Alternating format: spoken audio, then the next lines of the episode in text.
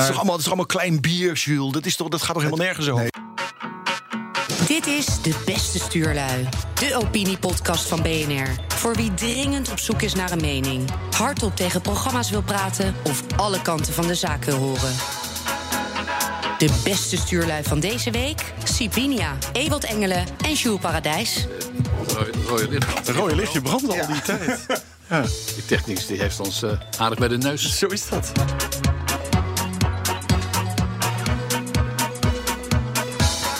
Is een prachtige dag eigenlijk. Veel mooiere dag om buiten te zijn. Ik had verwacht. Ja, het, is goed, hoor. toch. ja, het ziet er een beetje uit alsof het gaat omweren. Hoe verzin je het? De, de, de Deu- Deutsche Bank. eh, Het is toch wel verbijsterend dat je de grootste bank van Europa. tien jaar eh, na de crisis hetzelfde ziet doen als wat Amerikaanse banken. meteen de eerste week na de crisis gedwongen werden te doen door de Amerikaanse overheid. Grootste bank van Europa. eh, bank die eh, in alle verkeerde producten gezeten heeft. Die in alle affaires die sinds 2008 eh, openbaar geworden zijn. een hoofdrol heeft gespeeld. Die eh, tien jaar lang door de Duitse overheid de hand boven het hoofd gehouden is. Nooit schoon schip heeft moeten maken. eh, op dit moment volgens mij in het vierde managementteam zit. eh, kondigt maandag dan eindelijk aan dat eh, de grote schoonmaak gaat beginnen. Tien jaar na dato. Gaat dan doen wat Amerikaanse banken, de 12, 13 grote Amerikaanse banken, meteen na de crisis hebben moeten doen. Namelijk meer buffers erbij.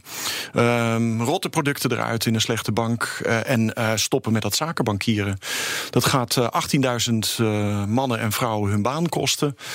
Ehm, en ik vind dat dus aan de ene kant vind ik het een typisch voorbeeld van de, wat, wat typerend is voor Europa, de hechte relaties tussen de politieke elite en de, en de financiële elite. Toch een soort conctie, één grote eh, complot tegen de belastingbetaler. Want de belastingbetaler heeft natuurlijk uiteindelijk het gelag mogen betalen. Eh, en, en, en prachtige verhalen als 18.000 man die dan te horen krijgen dat ze hun baan kwijt zijn. En dat gaat bij banken niet lichtzinnig hoor. Dat is echt meteen hop, mobieltje inleveren, pasje inleveren, fotootjes van kinderen in het doosje en hup naar buiten. En we kijken verder niet meer naar je om. Terwijl op datzelfde moment in de Londense afdeling van Deutsche Bank eh, Britse kleermakers rondlopen die de directieleden nieuwe pakken laten aanmeten, beginnende met een bedrag van 1200, eh, 1200 pond. En dat is ook weer typerend voor die financiële sector. Fuck de burger. Op het moment dat het misgaat, weten we dat we altijd de belastingbetaler kunnen raadplegen. En als het goed gaat, zijn de winsten voor ons. Dat is mijn opwinding van deze week. Maar je beschrijft dit als eh, de goede relaties. Ja. Ik denk eerlijk gezegd dat het ook in, in termen van afhankelijkheid eh, zou je het moeten beschrijven. In die zin dat de, de financiële sector, in dit geval gaat het over het Duitse, maar je kunt ook wel de Nederlandse financiële sector eh, de- ernaast zetten. Met, en hetzelfde verhaal ophangen Ja, bijna. absoluut, ja. Ehm, die is too big, too veel. Ja. Ja. dus die is eh, gered tien jaar geleden. Eh, eigenlijk allemaal. De Rabo is een iets, iets andere positie. Maar de rest is volledig gered door de Nederlandse belastingbetaler. Vaak vanwege activiteiten die ze in het buitenland hadden ondernomen. Ja. En, eh, en hoe kon dat? Eh, omdat ze in feite de Nederlandse overheid konden chanteren. Omdat ze in Nederland met die drie grote banken zo groot waren dat ze Nederland in een faillissement zouden kunnen storten. Als zij in het faillissement. En dus als je één keer gered bent. De economen hebben daar begrippen voor. Maar in ieder geval, eh, dan weet je in ieder geval dat je, laten we zeggen, in de positie verkeert om de zaak nog een keer te chanteren. De, ke- de, ke- de kern is niet aangepakt en dat is dit. Ja, Het ja. zijn gewoon te grote banken. Dus too big, too veel betekent... dan moet je die banken dus kleiner maken. Ja. En dan kan je gewoon eh, de tucht van de markt... wat bij kapitalisme hoort, kan je zijn gang laten gaan. Klinkt toch een beetje als het SP-standpunt. die hier eh, ook voor pleit. Eh, kijk, wat je, ik heb een aantal keren heb ik in de ogen van eh, bankiers gekeken. eh, waarvan ik dacht. Wat zag van, je? Ik zag ho- hol ogen. eh, en ik dacht van, ik kijk hier, ik, ik kijk hier in, de, in de ogen van een, eh, van een autist. Eh, en op het moment dat ik tegen ze zei van ja, weet je wel hoe groot de crisis is? Dat, dan praat je echt eh, over drie, vier jaar geleden, dus al een tijdje. En dat begrepen ze eigenlijk niet. Dus de, de vertrouwenscrisis die er eh, is rond banken, rond de producten. eh, eh, eh, nu zie je ongetwijfeld ook weer de, de ellende ontstaan straks met de hypotheken die weer volop, eh, volop aan de gang eh, zijn. De jacht op, eh, de, op de mensen die een huis kopen om, ze, om die zoveel mogelijk vol te pompen. Maar er zit een vorm van autisme cynisme. die je natuurlijk ziet bij mensen die geen contact hebben met werkelijkheid. En die zelf natuurlijk heel veel geld verdienen. Ongelooflijk veel geld, te veel geld natuurlijk. En dat klinkt een beetje raar uit mijn mond. Klinkt heel erg SP-achtig, als ik heel eerlijk ben. Absoluut niet van de PvdA of van de SP. Ze kunnen zich permitteren, maar, Ze kunnen zich permitteren omdat ze weten dat ze gered worden. Maar, dus, dus al hun risico's zijn afgedekt door jou en mij. Maar wat ik niet begrijp is dat ze uh, uh, dat ze die maatschappelijke verontwaardiging, uh, dat ze zoveel bagage hebben en zoveel intellect. Want dat, dat kunnen we, daar moeten we echt wel van overtuigd zijn. Nou, ik na 2008 ze, niet meer hoor. Maar dat niet. ze dat niet begrijpen, dat ze die maatschappelijke geluiden, dat ze die niet opvangen en dat er ook in die omgeving geen mensen zijn die zeggen dit kun je, kijk naar Hamers van die ING, hè, rond die hele kwestie rond die uh, salarisverhoging en die bonussen. Dat, ze niet, dat er niemand zegt van nou, dit is fout. En dat je dat zelf ook niet vanuit je, uh, vanuit je eigen. Als je bakker bent of slager of iets van die aard. Ieder van ons heeft er wel enige ervaring met dat soort situaties. Dan weet je dat als je de klant belazert, dat je de klant uitlacht, wat de banken in feite allemaal gedaan hebben. Dat je dan je klandizie kwijtraakt. Maar de banken die zitten in de omstandigheid dat ze de klant kunnen uitlachen. Want ten eerste hebben ze een, een, soort, een, een soort, een soort triopolie. Er zijn er maar een paar van. Mhm. Dat is één. In Nederland althans. En ten tweede, uh, ze weten gewoon uh, dat ze nogmaals too big to fail zijn. Ze worden altijd gered, ook al maken er een zootje van. Er is, heel, er is heel veel regelgeving bijgekomen. Dat betekent ook dat er binnen die banken ontzettend veel compliance experts bij zijn gekomen. Maar ze zijn nog altijd too big to fail. En dus blijven ze chanteren. En ze zijn nog altijd wereldvreemd, want ze verdienen te veel geld. En, dus, en ze hebben dus geen feeling met wat er gebeurt op de straat. Er is in feite maar één ding veranderd. De Nederlandse bank schreef er deze week geloof ik nog over. Uh, de, de Nederlandse financiële sector, daar hebben we het dan over, eh, die heeft wat minder geld in Zuid-Europa. Nou ja, dat verbaast mij niet eigenlijk, toch? Nee. De kwestie. De stuurlui op hun best. De omstreden Britse sharia-geleerde Al-Haddad heeft in het geheim lesgegeven op het Cornelius Haga Lyceum in Amsterdam.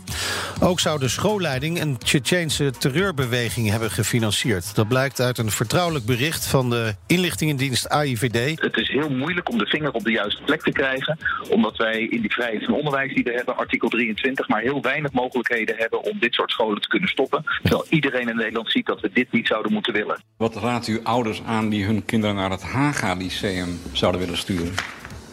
Wij gaan er aan tot niets doen. Nee? Kan de overheid het zomaar zeggen? Ja. Gaat wel ver. Ja. Nou ja, hoezo? We hebben grote zorgen over die school. Dat heeft u gisteren natuurlijk allemaal gezien, ook in de brief van de burgemeester van Amsterdam. Maar je kunt toch niet zomaar zeggen tegen ouders van deze school deugt niet, als u geen bewijs heeft? Wij hebben onze zorgen geuit over de ontwikkelingen. We hebben het verstandig geoordeeld aan ouders dat mede te delen en daarmee ook hen de gelegenheid te bieden om dat mee te wegen in hun besluit. Maar, maar ik zou het niet doen. Als ik kinderen had, zou ik ze niet heen sturen. Kijkende naar het financiële wanbeleid wat er uh, gevoerd wordt, de zelfverrijking, uh, de belangenverstrengelingen die er zijn, het, totale gebrek ook aan goed intern toezicht, dan kan de conclusie niet anders zijn op basis van onze wet en regelgeving dat deze school op deze manier niet door kan gaan. En in het belang ook van de kinderen en de ouders die hun kinderen naar deze school toesturen, moet er dus ingegrepen gaan worden. Sterker nog, had eerst had nooit geopend mogen worden naar, naar het idee van de overheid. Hè. Zowel de Amsterdamse overheid als de Haagse overheid, die was er helemaal niet voor. Heeft er echt alles aan gedaan om te voorkomen dat het überhaupt op, open ging tot het niet meer kon.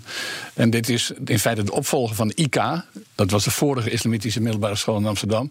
Eh, die ook tot genoegen van de, zeker de plaatselijke overheid eh, eh, kopje onderging in 2010, als ik het wel heb. Maar, maar er spelen hier natuurlijk wel twee uh, zaken door elkaar heen.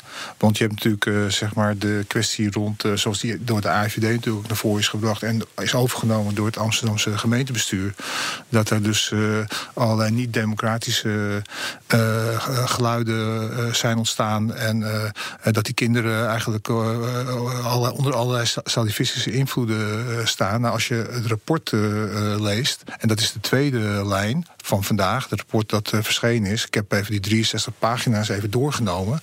En dan zie je dat dit eigenlijk een veel betere weg is om korte metten te maken met uh, wat hier uh, gebeurt. Als je het praat over wanbeleid, over uh, financiële malversaties, over onvoldoende kwaliteit binnen de school, over familie die binnengehaald wordt, dus medewerkers.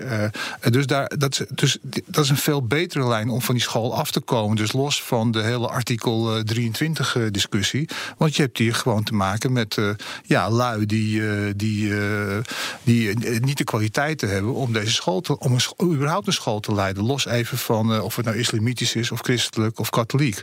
dus dat is even een ding. Dus ik begrijp eigenlijk niet waarom dat andere spoor, dat IVD-spoor, gevolgd is.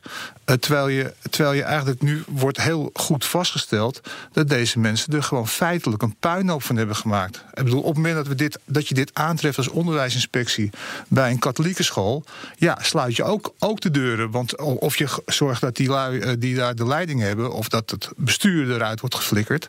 Maar je, je, je grijpt gewoon in. En dus, dus, dus die verhalen van ja, we kunnen niks doen uh, van uh, de wethouder van onderwijs hier in Amsterdam en van de burgemeester Halsema. We kunnen en de diverse ministers ook, hè? Dat niet schrijft. Dat is volledig onzin, want dit rapport, wat nu, wat nu inderdaad dankzij de rechter openbaar is gemaakt, zegt voldoende. En dat betekent gewoon keihard ingrijpen. De toezichthouder van de geheime diensten die heeft uh, een onderzoek ingesteld naar het optreden van de IVD in dit opzicht.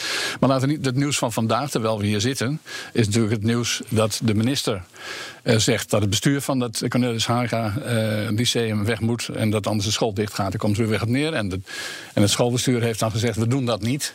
Uh, maar dat, hebben ze, dat is allemaal op basis van het onderzoek van de onderwijsinspectie dat dan vandaag openbaar is gemaakt uh, met de toedoen van de rechter. Dus de rechter heeft, wat zeg ik, de minister heeft uh, zich daarbij bij zijn besluit om dat bestuur weg te sturen niet laten leiden door het IVD. Die IVD component waarin verwezen werd naar uh, betrekkingen met Tsjetsjenië en uh, IS-strijders en zo.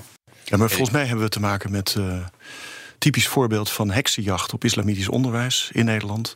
We hebben heel veel moeite om te accepteren dat uh, onder artikel 23 er nou eenmaal vrijheid van, uh, van, van onderwijs is. Dus iedereen, uh, op basis van wat voor levensbeschouwing ook, die overheidssteun wil, overheidssubsidie wil om een school te beginnen, die kan dat gewoon doen. En dat hebben we dus ook vanaf 1917 hebben we dat mogelijk gemaakt. Dat heeft geleid tot een divers palet aan schoolstijlen en pedagogische stijlen, ideologische en levensbeschouwelijke stijlen. Vanaf de jaren 50, 60 komen hier ook steeds meer migranten naartoe. die vervolgens kinderen krijgen. die uh, een andere levensbeschouwelijke oriëntatie hebben. een islamitische levensbeschouwing. Die vinden een, uh, een grondwet, treffen ze aan. waarin dit mogelijk is en die gaan dat gewoon doen. Ja, maar, Alleen wij, nee, maar wacht even. Wij zitten daar enorm mee in onze maag. omdat we, wat mij betreft, ook dat islamitisch gevaar enorm aan het opblazen zijn. Dan krijg je zo'n AIVD-rapport, wat volgens mij een hysterisch rapport is, als ik dat zo zie. Uh, en dan vervolgens gaat een onderwijsinspectie daar overheen. en die constateert eigenlijk, en dat moeten jullie me maar vergeven dat het schoolbestuur van deze school uh, ontzettend geïntegreerd is. Want uh, financiële malversaties, dat kennen we ook van Nederlandse scholen. Uh, ik noem maar Amarantis, met een een of andere idioot van een directeur die een kantoor op de Zuidas voor 14.000 euro per vierkante meter prijs gaat maar, inhuren. Excuus, excuus. Nee, nee, nee, maar wacht nee, even. Maar, dat is, nee, en, en het enige, het enige pedagogische onderdeel waarop men tekorten constateert, is, is het lulkoekonderwijs wat betrekking maar, heeft op burgerschapsvorming. Dat is, toch, dat is toch maatschappijleer? Dat was in mijn tijd was dat keten. Maar dan toch even een paar pikante details uit het rapport. Hè? Waar, de, waar dus met overheidsgeld, het onderwijsgeld, wat dus besteed had moeten worden aan het, aan, het, aan, aan het onderwijs voor leerlingen, is er een voetbalkooi is er geïnstalleerd. De directeur die heeft uh, zeg maar uh, twee hele dure pennen gekocht, waarvan er eentje dus eigenlijk bestemd was voor de burgemeester, nooit gegeven, maar ook nog een uh, aktentas en een heuptas. als je kijkt maar naar. Het is, allemaal, het is allemaal klein bier, Jules. Dat, is toch, dat gaat toch helemaal nergens over? Nee, het, gaat, niet, het gaat erom. Ja, maar nee, kennen we nee, toch ook van nee, Nederlandse sorry, bestuurders? Sorry, die worden, als het goed is, ook... dat is helemaal niet waar, joh. Kijk naar de VVD. Wat gebeurt daar? Financiële malversaties, vriendjespolitiek aan de lopende band. Klein bier, 120.000 euro voor, voor administratieve medewerker. Zichzelf, uh, zeg maar, extra dag bezorgen in vergoeding. De broer inhuren. De minister van Volksgezondheid, die een consultant inhuurt die van haar eigen man is. Kom nou toch. eens. Ik ben zelfs ik zeg maar, voordat je ooit aan artikel 23 moet komen. Moet je dit oplossen? Zou je eerst een onderzoek moeten beginnen. Uh, als de aanleiding voor is. Of een steekproef, misschien is dat politiek correcter. ja. naar, naar de administratie. Bijvoorbeeld van alle islamitische scholen in Nederland. Oké, okay, maar mogen we even terug naar artikel 23? Ja. Artikel 23, het is al even genoemd. Dat hebben we sinds een eeuw. Hebben we vrijheid van onderwijs in die zin dat ouders hun eigen school mogen stichten. Dat is natuurlijk in eerste instantie bedoeld geweest voor de protestanten en katholieken. Het is trouwens een geweldig succes geworden. Tot op de dag van vandaag Is 70% van de kinderen van Nederland. Heb ik het over de basisschool, dus niet over het voortgezet onderwijs wat hierover gaat. Van de basisschoolkinderen in Nederland die gaan uh, naar het bijzonder onderwijs. 60% daarvan is protestants. En uh, dan wel katholiek. Die andere 10% is uh, Montessori of islamitisch of allerlei andere pedagogische vormen. Feit is, de Nederlander is buitengewoon gesteld op de vrijheid van onderwijs. Wil niet af van de vrijheid van onderwijs. Want anders zou, die niet, zou niet 70% van de Nederlanders hun kinderen naar dat type school sturen. En dus uh, het zou buitengewoon stupide zijn als er bij het islamitisch onderwijs of bij een andere specifiek vorm van onderwijs dingen fout gaan, misgaan. Dat je op grond daarvan deze Nederlandse verworvenheid over de schutting zou moeten gooien. Dat debat is al begonnen uh, ongeveer sinds de, de vrijheid van onderwijs bestaat. Maar bijvoorbeeld Dijkhoff van de VVD heeft het onlangs weer geopperd. Naar aanleiding van deze kwestie, notabene. volgens mij Asscher ook heeft het ook geopperd. Ja, maar... Uh, de, is belangrijker. Nou ja, die is nu even belangrijker. Is, dat ik, snap ik. Regeringspartij. dus, en bovendien van een liberale partij die een vrijheidselement wil Zeker, afschaffen. Dat, ja. vind ik, dat is toch buitengewoon. Ja. dat is toch iets om je over te schrikken, zou ik maar Zeker. zeggen. Dus. Um, dus als onderdeel van, van, de, van, de, van de, de herijking van de VVD na de nederlaag van de statenverkiezingen wil de VVD dan de vrijheid van onderwijs afschaffen of inperken en discussie stellen. Allemaal trouwens naar aanleiding van deze kwestie, de Cornelius Haga-aangelegenheid. Ja. Nou ja, ik ben dat persoonlijk, ik begrijp dat helemaal niet hoe een verstandig beleidsmaker of politicus kan verzinnen dat je wat ze zelf toch ook als een incident zouden moeten beschouwen, uh, aangrijpt om een grondwetsherziening door te voeren. Ja. Ik ben, daar ben ik het eerlijk gezegd wel een beetje mee, mee, mee eens. Want Kijk, we praten hier. Nee, we praten ik, hier ik over niet een over, school. Misschien kan het over. Ja, we, we, praten hier over een school met 170 leerlingen op dit moment. Uh, maar, maar, kijk, al, al, nogmaals, als je naar het rapport gaat kijken, dan, dan zie je, hier staat bijvoorbeeld ook in dat er volgens mij al meer dan een half jaar, misschien al drie kwart jaar, al geen godsdienstonderwijs uh, wordt gegeven. Uh, dat is Wat toch vrij apart is, maar is, is wel, school. wel, wel, raar. wel vrij dat is wel raar. Maar er staat bijvoorbeeld ook in dat, dat er geen plicht is om je op een bepaalde manier te kleden. Er staat bijvoorbeeld ook in dat als het gaat om de uitval, dat het niet afwijkt van andere scholen. Dus, dus oké, okay, dus ik geloof eerlijk gezegd dat de onderwijsinspectie een, een, een redelijk goed beeld schetst van wat daar gebeurt. Ja. Dan zeg ik van nou oké, okay, we stellen dit vast. Hou nou even op met je hele artikel 23 discussie. Maar, maar ga nou even hierop acteren en zorg dat dit op een nette manier, dat die lui die hier uh, geen goed bestuurder zijn, dat die uh, eruit gaan. Maar tegelijkertijd uh, denk ik van ja, jongens, ga ook eens even kijken bij de andere bijzonder onderwijs, en met name bij de islamitische scholen, of ze, het, of ze het in de administratie en als het gaat om de governance of de, bestuur, de bestuurbaarheid. Maar waar, of het waarom, daar, waarom veronderstel of het je dat dat of bij, het daar goed geregeld is? Maar waarom veronderstel je dat het bij een islamitische school slechter of beter geregeld zou zijn dan bij een protestants-christelijke? Nou, voordat we aan de discussie. Daar, daar zou je dus indicaties voor moeten voordat hebben. we aan de artikel 23. Even over die ja. feiten misschien. Die indicaties die waren, of dat nog steeds zo is, is een tweede. Maar de indicaties die waren bij bosjes. Dus in die zin zou het helemaal niet vreemd zijn om de hele branche onder het licht te houden. Maar, dan staat tegenover, uh, dat ik de indruk heb dat de, de, de, hoe het, de alarmverhalen de laatste jaren een stuk minder zijn. We hebben natuurlijk ook die islamitische school gehad in Rotterdam, die de, die de, de examenresultaten uh, de, hoe het, uh, rotzooi van maakte. Maar in, over de hele linie, zeker de basisscholen, hoor je er steeds minder gedonder over. Dus uh, in dat opzicht uh, kun je het weer relativeren. Ja, maar Siep, nu even naar het rapport. Hè. Er staat gewoon in keihard wanbeleid. Ja. Uh, dan heb je toch geen ingewikkelde onderwijsdiscussie nee. nodig om hier de deur op slot te gooien nee. of om die mensen weg te jagen. Nee. Maar mag ik daar even op ingaan? Die, kijk het valt mij wel. Kijk, ik, ik ben het volledig met Ewald oneens als het gaat over hysterisch zijn van de overheid aangaande de islam. De overheid in Nederland is buitengewoon faciliterend als het gaat over de, de, de moslims. Ja, maar ze ook nooit gedwongen, hè? want het ligt nee, gewoon constitutioneel het, het, vast. Laten we wel het, wezen. Nee, maar in het algemeen. Het gaat niet alleen hierover. Of het gaat over onderwijs of de faciliteiten van moskeeën. In Amsterdam zelfs subsidies voor moskeeën. Ik heb een hele lange lijst zou ook kunnen dat is, ligt ook gewoon allemaal grondwettelijk vast. Hè? Je nou ja, kan daar geen uitzondering op is maken. Daar, nee, nee, er zijn allerlei on, en, en als je kijkt naar de, er zijn allerlei ongrondwettelijke dingen. Het politieke discours erover is steeds meer anti geworden.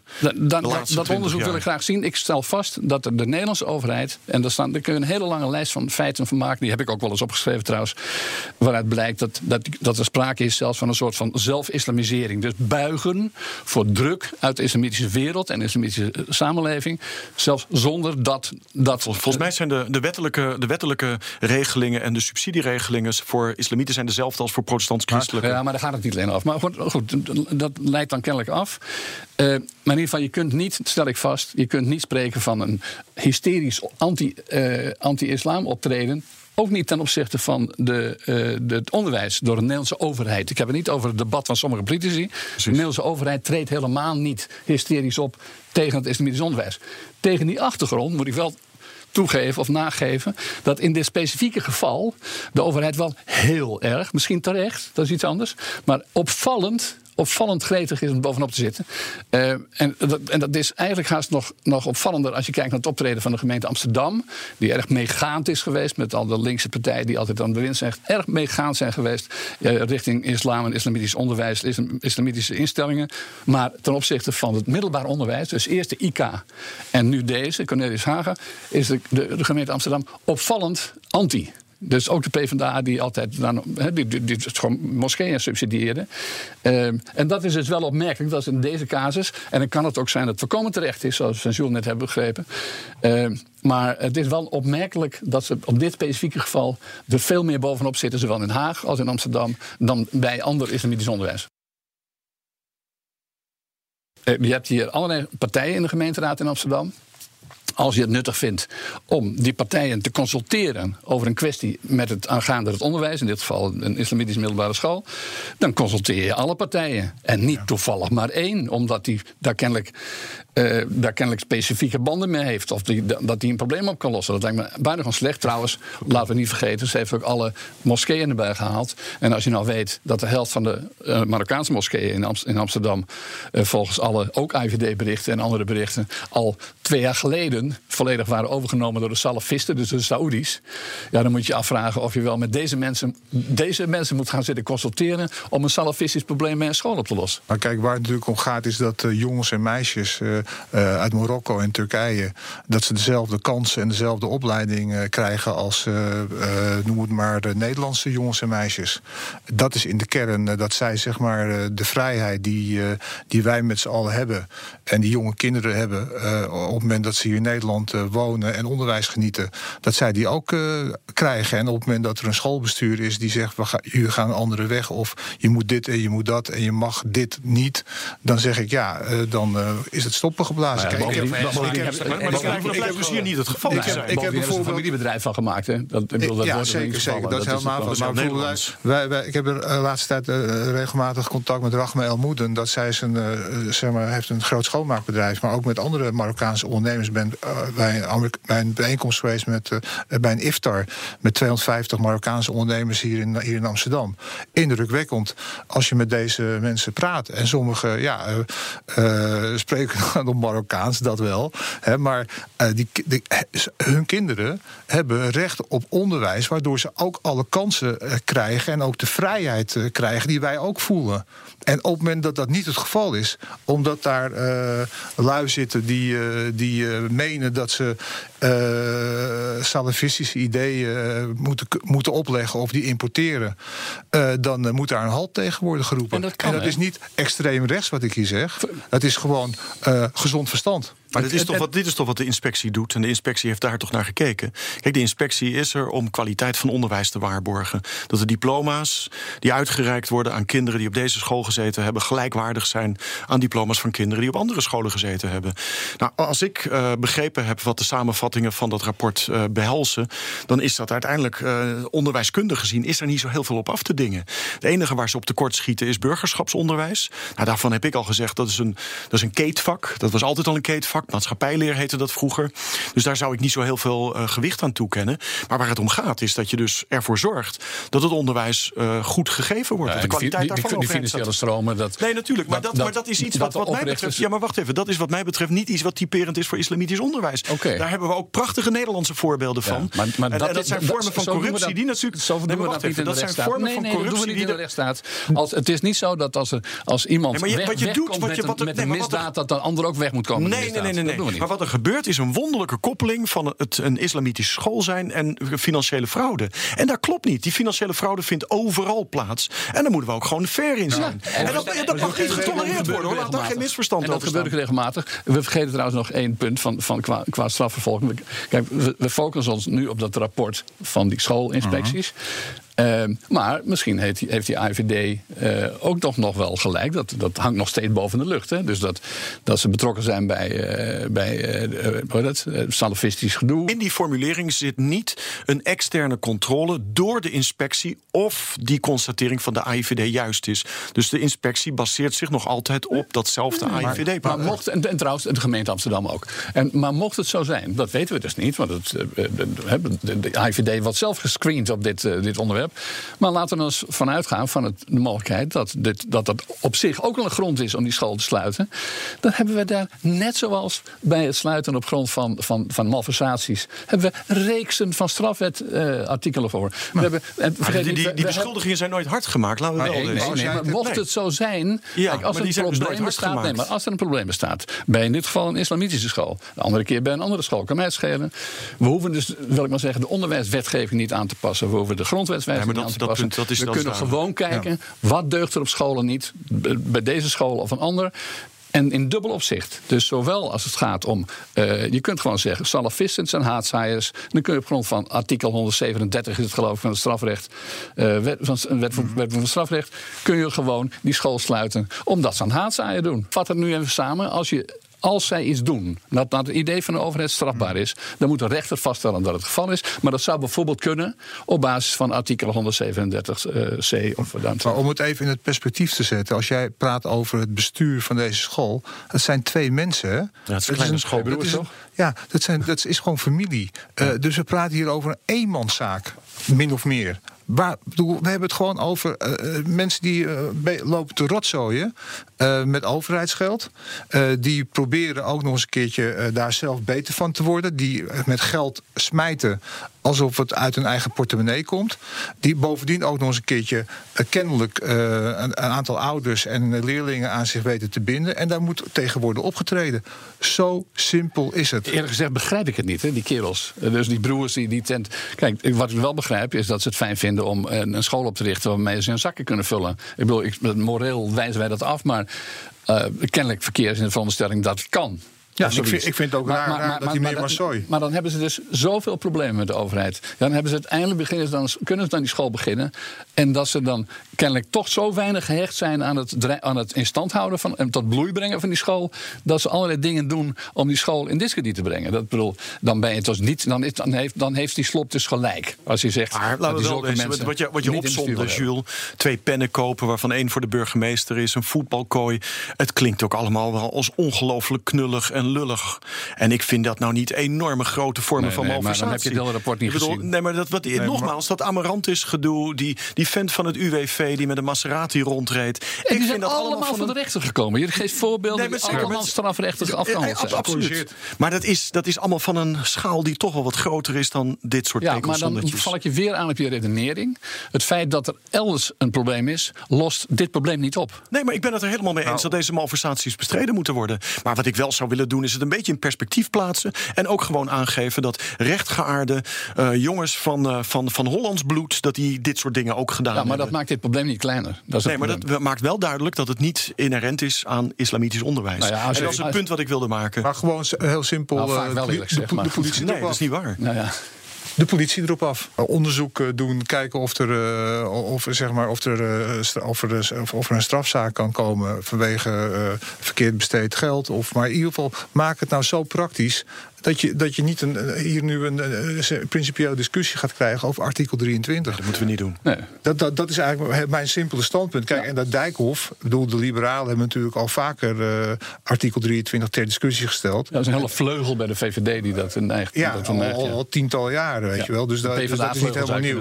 is niet helemaal nieuw. Hè? Maar, maar, maar ik, ik zou zeggen, doe dat nou niet. Want eh, eh, je, maakt, je maakt meer kapot dan je lief is. Nou, kijk, en de- partij kan daar, dat zou daar heel pragmatisch in kunnen zijn. Ten eerste, is een VVD is verdeeld overal heel lang.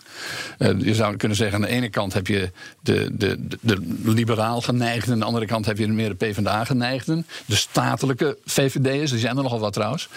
Ehm, en, eh, maar als je. Ik, zou, ik geloof dat Hans Wiegel op dat punt wel een goed spoor heeft. Die, die zegt, eh, en dat heeft hij niet altijd, zegt er ook bij. eh, die zegt van ja, eh, wij, ongeveer wat ik net eerder ook zei. Heel pragmatisch.